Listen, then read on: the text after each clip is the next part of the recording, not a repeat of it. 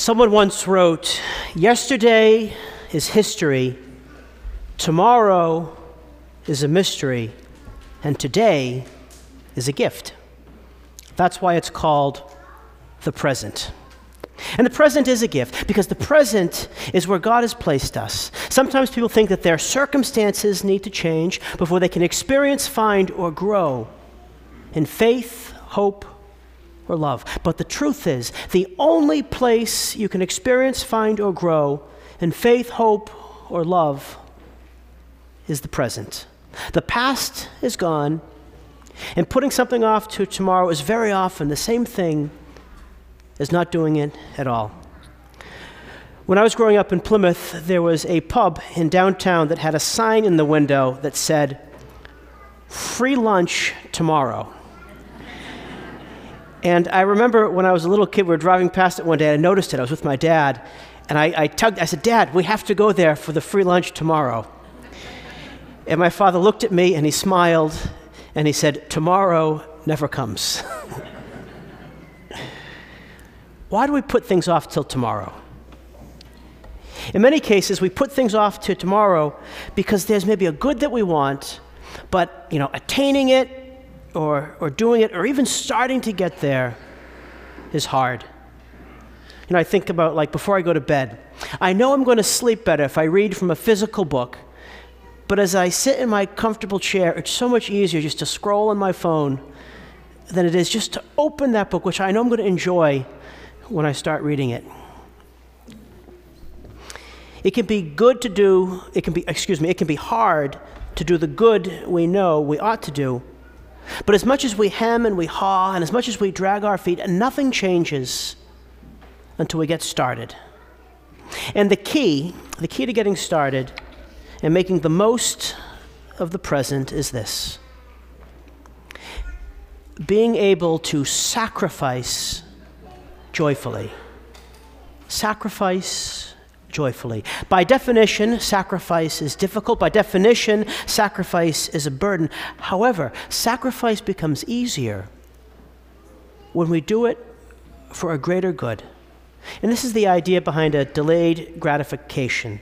We sacrifice a little bit of comfort now so that we can enjoy more of it in the future.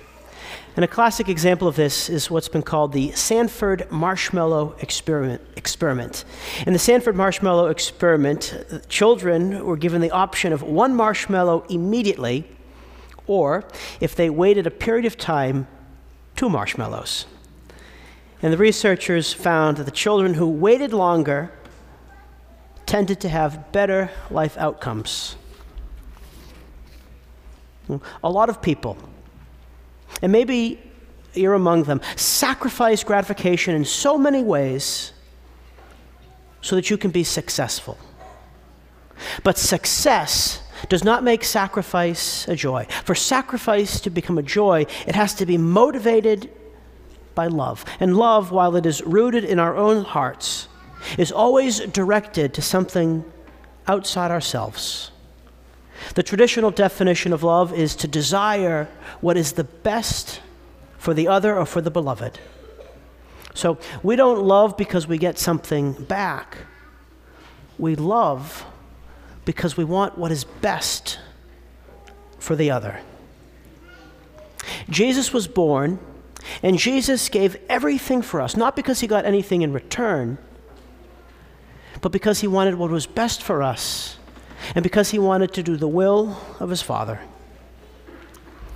And to be clear, Jesus didn't just give a little when it was easy. No, Jesus gave everything when it cost everything. And for us, that's the, that's the model of love. Because we are only ever willing to give or to sacrifice in proportion to our love. We're only willing to give or to sacrifice in proportion to our love. You know, I think of all the sacrifices that my parents made for me. They didn't do it because they thought they'd get a return on their investment. No, they did it because they wanted what was best for me, even if I happened to be difficult along the way. And I think of all the parents here. You know, I'm sure there's not anything you wouldn't sacrifice for your children. And the reason for that is quite simple. We are willing to sacrifice in proportion to our love. So when our love is great, we can move mountains and think nothing of it. But when our love is small, and maybe you've seen this in yourself, even the smallest inconvenience seems so big. And if your love is perfect, your sacrifices can even become a joy.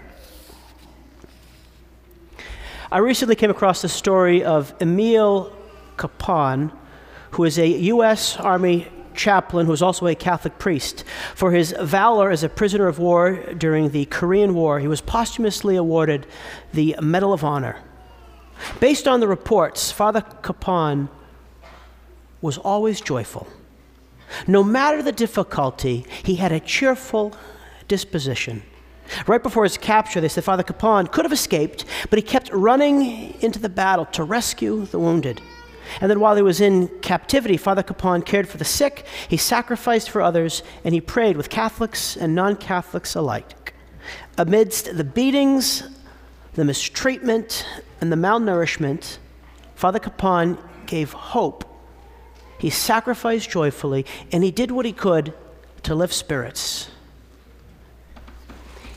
Even when he was being taken away to die, Father Kapaun, they said, smiled and he waved to his fellow prisoners and told them he was happy to be going with Jesus. Why was he able to make such a joyful sacrifice?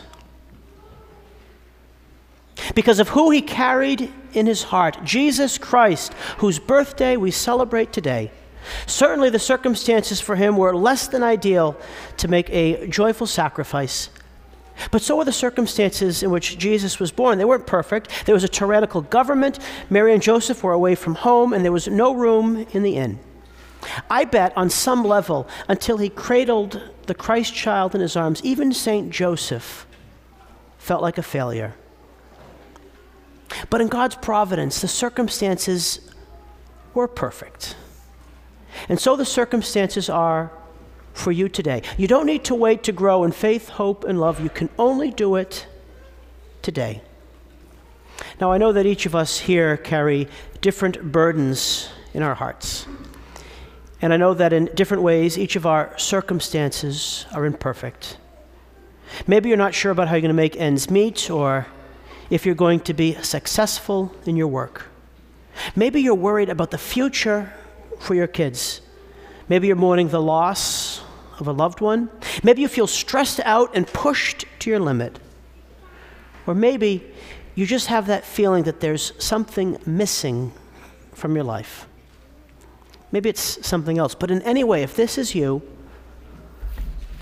I want to give you an encouragement. Regardless of your circumstances, today is a gift regardless of your circumstances, today is a gift. Today is a gift because Jesus, who is Emmanuel, God with us, he wants to enter your heart anew. He who is God and man, the Word made flesh, he stands at the threshold of your heart. And if you let him in, he will fill you with his love and empower you to make the joyful sacrifices that make life worth living and that build up our brothers and sisters. I say let in because Jesus never forces himself into our lives. It's up to you and it's up to me to let him in. And what better time for that is there than now?